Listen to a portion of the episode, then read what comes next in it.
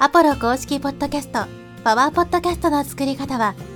コンテンツで世界を元気に、ブルーポイントインフォマーケティングの提供でお送りします。はい、えーこんにちは、プロです。今回はですね、インタビュー形式ポッドキャストについてお話していきます。このポッドキャストのですね、配信形式というのは、まあ、いくつかあって、えー以前にね、紹介したことがあるかと思うんですけど、ソロ配信形式ですね。これが最も一般的。まあ、僕みたいにこう一人で喋るタイプのね、えーチャンネル。これがまあソロ配信形式ですけども、その他にインタビュー形式とか、コーチング形式とか、あるいは対談形式。まあ、あの、ホストがね、二人いてみたいな。二人もしくは、ね、複数人いてみたいな。それがまあ対談形式みたいな感じなんですけど、今回はその中で、まあ、インタビュー形式というものをですね、紹介していきます。で、海外のポッドキャストチャンネルだと、このインタビュー形式のチャンネルが結構多くてですね、まあ、その業界の権威とかね、専門家を呼んで、いろいろね、質問をして、まあそこのね、リスナーに喜んでもらえるようなコンテンツを提供すると。まあ、この形が非常にね、一般的で、僕が、僕が聞いてるチャンネルもそういうチャンネルが多いですね。これはもちろんメリット、デメリットがあって、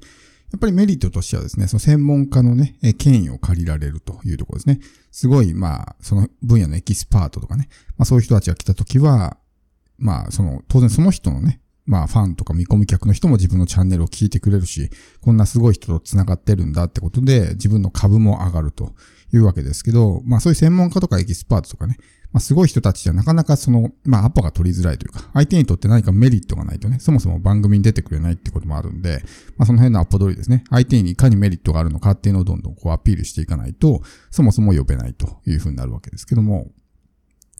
当然デメリットもあるわけですね。まあ、収録が大変だっていうのもあると思うんですよ。その、まあ相手とのね、事前に打ち合わせしとかないと、相手がこう、あんまり慣れてない人だとね、結局、結構グダグダになってしまったりとかしますし、まあその、インタビュー相手がね、普段からポッドキャストとかやってる人であればおそらく大丈夫だと思うんですけど、そうじゃない人たちっていうのは、このマイクとかをね、持ってない可能性があるんで、そうなると、パソコン内蔵マイクとかでね、こう、まあ、えー収録したりするわけですよ。で、パソコン内蔵マイクってすごい音質が悪いので、後々ね、聞いてみたらもう本当に、まあ、聞くに耐えないようなね、音質になってたりとかすると、まあ、お蔵入りになってしまったりとか、そういう可能性もあるんで、まあ、そういったリスクもあるわけですね。だから相手がそういう事前の準備とか、こうね、えー話が間延びしてしまってダラダラした感じになってしまったりすると、後で編集が大変なんですね。インタビュー形式って結構この編集作業が大変なので、例えば収録がね1時間だったとしても実際の放送時間は30分とかね、まあいらないとことか、まあ余分なところを切っていったりとかしないといけないので、まあ編集作業が大変だったりとかね、まあそういう大変さとかね、デメリットも当然あるわけです。ただこのインタビュー形式をするとね、まあ当然メリットもあって、さっき言ったみたいに、まあ専門家の権威とかね、そういったものを借りられるってのもありますし、まあ相手のオーディエンスに自分のことを知ってもらうことができるということですね。自分と A さんがいて、A さんをね、インタビューで招いたら、A さんのリスナーも自分のチャンネルを聞いてくれる。ので、自分の認知も相手のね、えーそういう人たちに広がるわけですね。まあそういったところですごくいいなとは思うんですけど、まあいろいろ難しい点もあるんでね、まあそのあたりも考えて、事前にこう質問とか、えー相手と打ち合わせしといた方がいいと思うんですね。こういう質問するんで、まあこんな感じで答えてくださいってやらないと、例えば質問ね、パッとこうアドリブで投げてやった時に、ね、それでもうそのまま、えーえ、あのーみたいな感じで詰まっちゃうと、もう、なかなかね、番組として放送するのが難しかったりとかするんで。ただそれも単純にね、こうロボットみたいに、質問1して質問2して質問3してみたいな感じだとね、それだとあんまりなんか面白みがないんで、そこをさらに深掘りしていってね、より濃い質問をしていったりとかっていう、まあそういうスキルも必要ですし、まあ広げていく。そういう話を広げてって、リスナーが何を聞きたがっているのかなっていうのを意識しながら、リスナーの立場になって、質問を深掘りしていくっていうね、スキルも必要ですし、まあ、あとこのインタビュー形式ですね。まあ、それがメインのチャンネル、海外だと結構多いんですけど、まあ、他にデメリットがあって、まあ、これ何かっていうとですね、そもそもホストいらなくねってなるわけですよ。もう毎回ゲストが来てゲストが喋るだけだったら、ホストが喋る機会ってほとんどないんですね。ホストはあくまでも、まあ、その進行役というか質問するだけの人なんで、自分のその、なんでしょうね、専門性とか、そういったものがあんまり発揮できないわけですよ。自分がメインで喋るんじゃなくて、相手がもう8割9割喋って一番聞いてるだけなんで、自分のファンができづらいとかね、っていうところがあると思うんですよ。だから別にその人のチャンネルを聞く人ってね、例えば僕のチャンネルを聞く人だって僕の話を聞きたいっていう人が多いと思うんですよ。ででも僕はほとんど喋らずに毎回ゲストが来てゲストがね、8割9割喋ってたら、もうこのチャンネル聞かなくてもよくねってなるんですね。だからそういったところで自分のそのファン化が難しいとかね、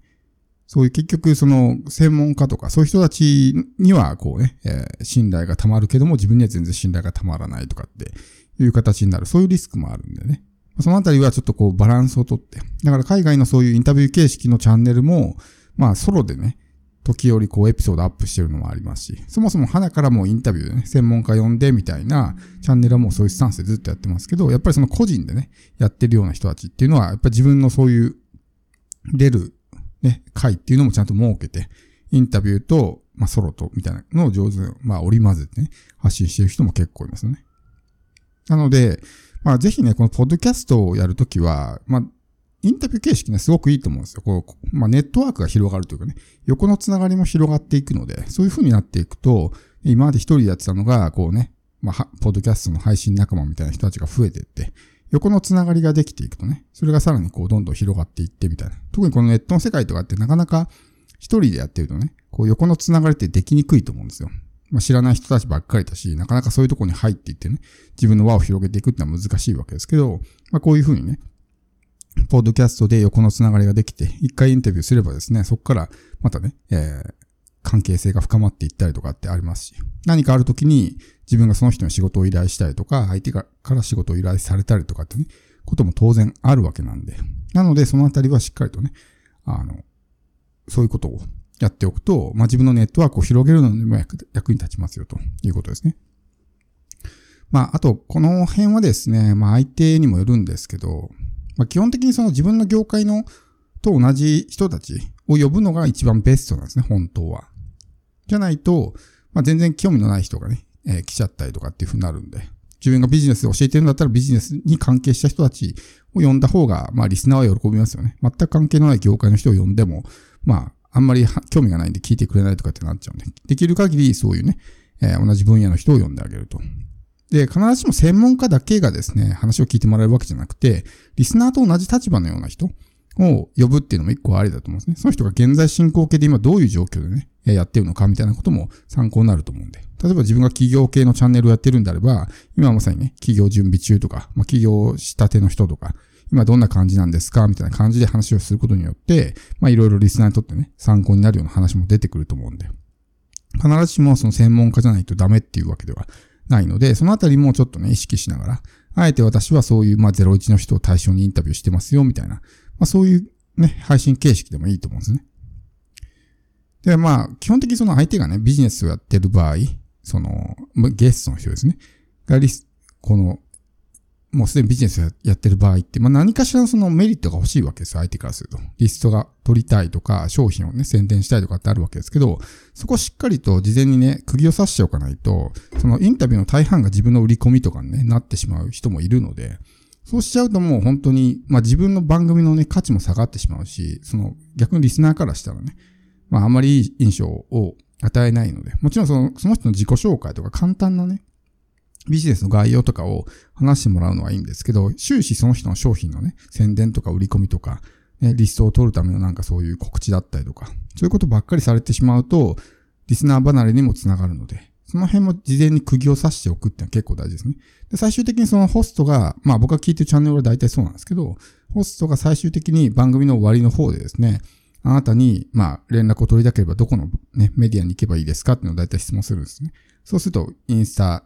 で DM 送ってくださいとかね、Twitter DM 送ってくださいとか、あるいはウェブサイトこういう URL だから、このウェブサイトにアクセスしてくださいとかね、いうふうに言うわけです。だからホストは最終的にその、まあ、ゲストの人のメディアを紹介してあげるみたいな。そうすると、まあ、もしリスナーが興味あったらその人に直接こう連絡を取れるみたいなね、状態ができるんで。まあそういうような形で、ホスト側からもやっぱりその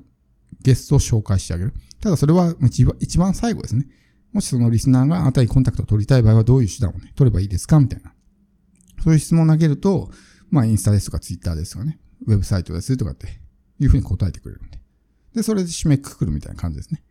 なので、まあ、一通りそのインタビュー形式のね、えー、こう、収録っていうのを聞いてみるといいと思うんですけど、気をつけないといけないのが、内輪話で盛り上がらないってことですね。もうリスナーが完全に置いてきぼりになってしまうんで、そうするとなかなかね、えー、もう聞いててももう途中聞くのやめようとかってなっちゃうんで、そのあたりはちゃんとね、リスナーを意識して、二人だけの会話ではなくて、聞いてる人たちが価値を感じてもらえるような配信形式にするというのがすごく大事です。